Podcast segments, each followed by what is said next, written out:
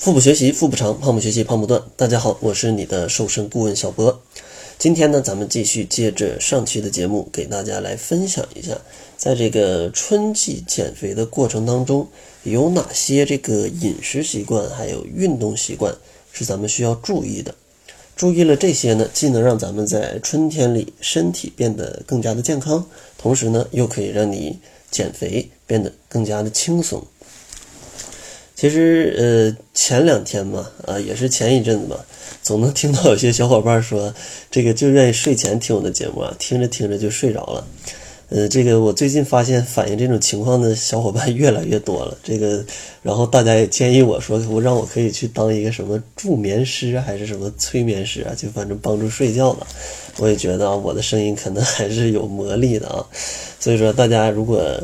听我的节目的话，最好不要在公交车上，或者是地铁上，或者在开车的时候啊，这样万一睡着了就就就比较危险哈。所以说大家也可以尽量在在晚上来听哈。然后咱们就闲话就说到这儿啊。今天要给大家分享的第一个这个关于呃饮食习惯上的，或者是生活习惯上的第一点，叫做咱们要在春季多吃一点适应春季的这种的一些水果。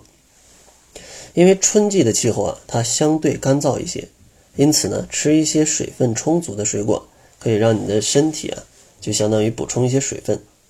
其实像这种水果，其实在春天可以吃一点草莓呀、梨呀、苹果呀，其实都是比较合适的。其实春季呢，它也正好是草莓上市的季节。草莓呢，它含有丰富的营养，而且口味香甜，让人可以口舌生津。同时呢，草莓有助于消化，它在春季里来吃的话，真的是对你的健康，还有你的减肥，还有你的一些消化不良的问题，其实都是非常有帮助的。然后像梨呢，因为它是非常鲜嫩多汁的这种一个水果啊，所以它也被称为天然的矿泉水。其实它里面的水分含量真的是非常丰富，相信大家肯定都吃过梨啊。这个我觉得可能除了西瓜之外，可能就里面这个梨的水分是比较比较丰富的。单纯从口感上来感觉，所以说它非常适合在像干燥的春季来去食用。同时呢，梨也富含丰富的膳食纤维，也能给你增加一个饱腹感。同时它的热量也并不是很高，所以说呢，它也是一个比较不错的在春季。减肥阶段当中，可以去适当多吃一点的水果。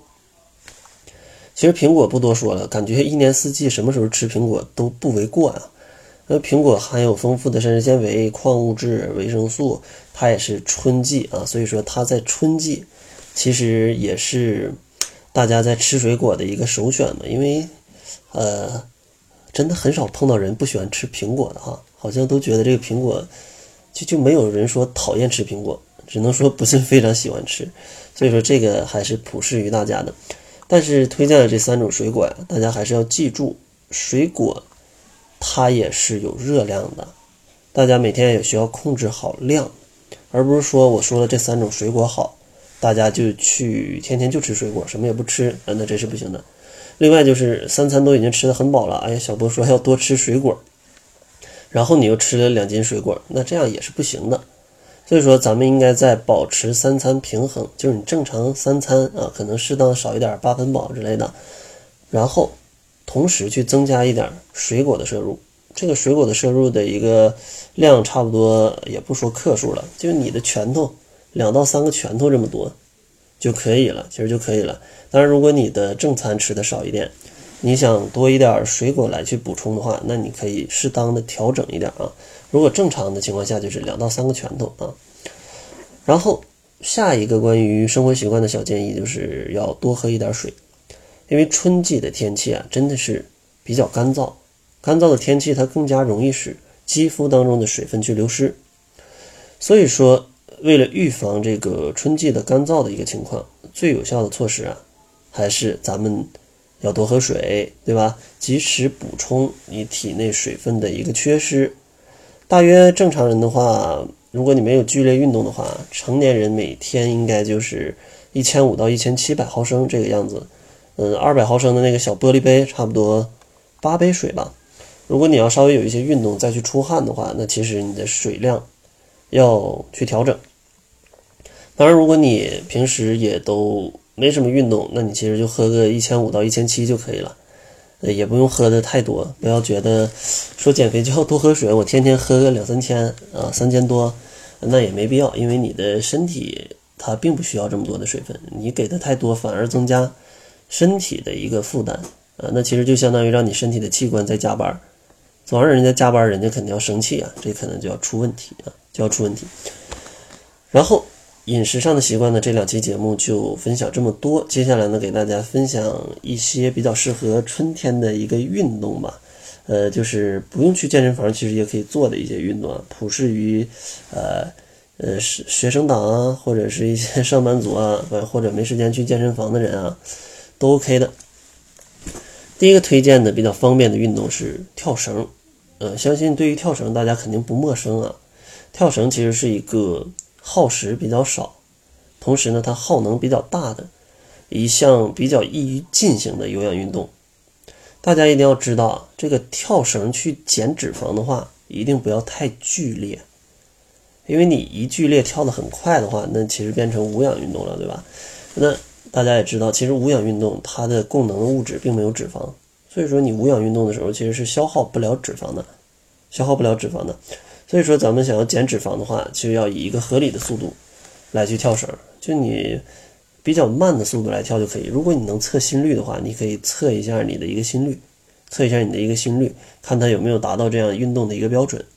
呃，如果有达到，那就保持下去就 OK 了。呃，也不要搞得太高，那样的话也是对于燃烧脂肪它是比较不利的。同时，最好能坚持。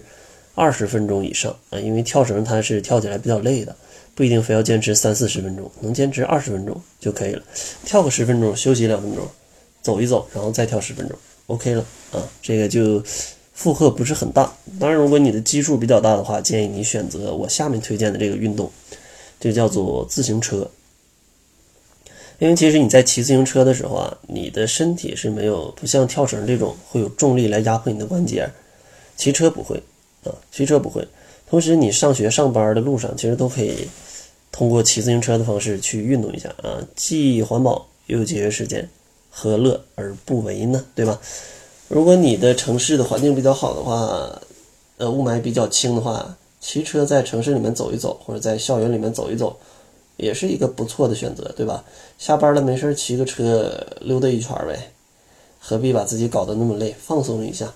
去这个城市的其他的地方转一转，没准还有点艳遇什么的，对吧？然后最后一种推荐的运动啊，还是一个很常规的啊，慢跑。其实慢跑真的是随时随地都可以做啊，在小区里可以做，马路上可以做，在家里啊原地跑也是可以的。但是如果像慢跑这种运动啊，建议坚持的时间就要三十分钟到四十五分钟之间。如果可以的话，最好还能再长一点，这样的效果会更好啊，效果会更好。当然，如果你平时不经常运动的话，想通过运动来减肥，刚开始的话，一周做个三到五次就行，每次三十分钟，不要做太多。如果你是一个呃运动小能手的话，那你就根据自己的情况来调整吧。那相信你在运动上也是有一定经验的啊，有一定经验的。当然，大家也可以约着你的好朋友，在这个春天一起来跑。当然，像我现在在的东北，可能大家还跑不了啊，这个还有雪嘞哈。所以说，这个在南方的朋友是可以去跑一跑的啊，去跑一跑的。然后最后呢，还是送给大家一份七日瘦身食谱，想要领取，关注公众号，搜索“小辉健康课堂”啊。另外要插一句啊，呃，大家不要去直接搜索我们的微信号，因为有一些呃不法分子，他们冒充这个我们的微信号去注册了公众号。